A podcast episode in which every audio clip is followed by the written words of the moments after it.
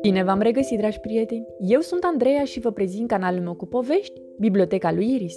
Astăzi vom citi cartea Lupul cel Mare și Lupul cel Mic, scrisă de Nadine Brun Cosme, cu traducere de Lavinia Brăniște, editată de editura Portocală Albastră.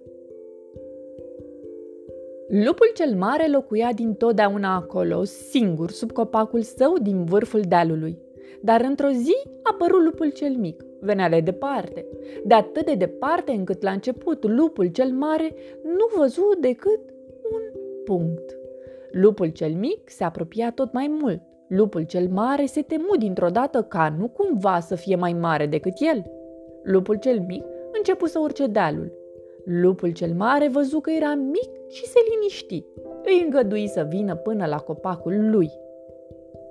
Lupul cel mic stătu toată ziua sub marele copac de pe deal.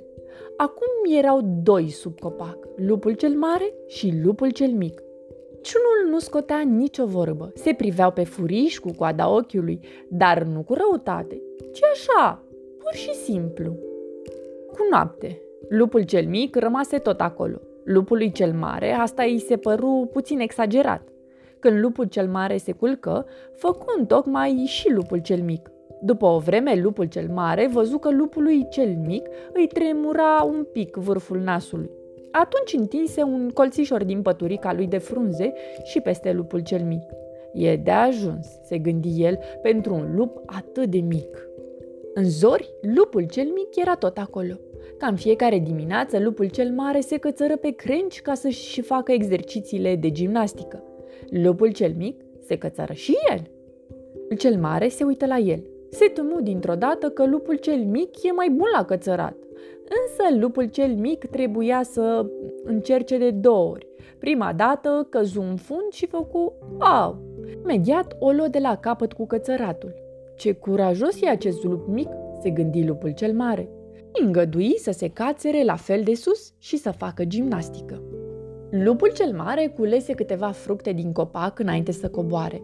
Un pic mai multe de data asta, apoi își pregăti masa. Lupul cel mic coborâ după el, fără să fi cules nimic. Lupul cel mare începu să mănânce. Împinse și spre lupul cel mic o farfurie cu câteva fructe, iar cel mic mâncă și el. După masă, lupul cel mare plecă la plimbare ca în fiecare zi. Coborâ dealul și privi în urmă. Lupul cel mic rămase sub copac. Lupul cel mare zâmbi. Lupul cel mic era cu adevărat foarte mic.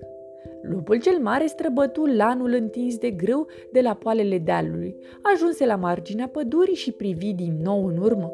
Lupul cel mic era în continuare sub copac și acum era atât de mic încât trebuia să fie un lup cu adevărat mare ca să-ți dai seama că acel lup foarte mic era acolo. Din nou, lupul cel mare zâmbi, apoi intră în pădure să-și continue plimbarea.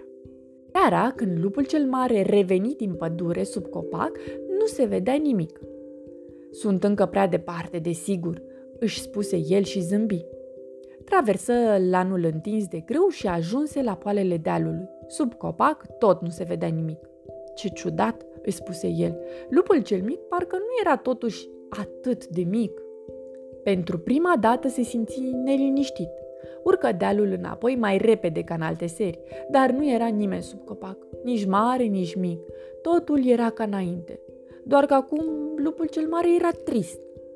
Pentru prima dată în seara aceea lupul cel mare n-a mâncat deloc. Pentru prima dată în seara aceea lupul cel mare n-a dormit deloc. A stat și a așteptat. Pentru prima oară își dădea seama că și ceva mic, chiar foarte mic, poate să-ți ocupe un loc în inimă. Chiar mult, mult loc. Dimineața, ca de fiecare dată, lupul cel mare se cățără în copac, dar pentru prima oară nu-și mai făcea exercițiile de gimnastică, doar se uita în depărtare. Lupul cel mare privind de lung, dar în depărtare tot nu se vedea nimic. Se gândi că ar fi în stare să aștepte și mai mult. Mai mult decât ar fi crezut vreodată. Așteptând așa, a început să aibă tot felul de gânduri. Dacă micul lup s-ar întoarce, iar lăsa un colț ceva mai mare din pătura de frunze. Mult mai mare pe cuvânt și o farfurie mai plină și poate l-ar lăsa să se cațere mai sus uh, ca el în copac și să facă ce exerciții de gimnastică vrea. ba chiar i le-ar arăta și pe cele pe care numai el, lupul cel mare, le știa. Se gândi la toate acestea și la multe alte lucruri și continuă să aștepte. Și într-o zi văzu în zare un punct minuscul, un punct atât de mic încât doar lupul cel mic putea să fie.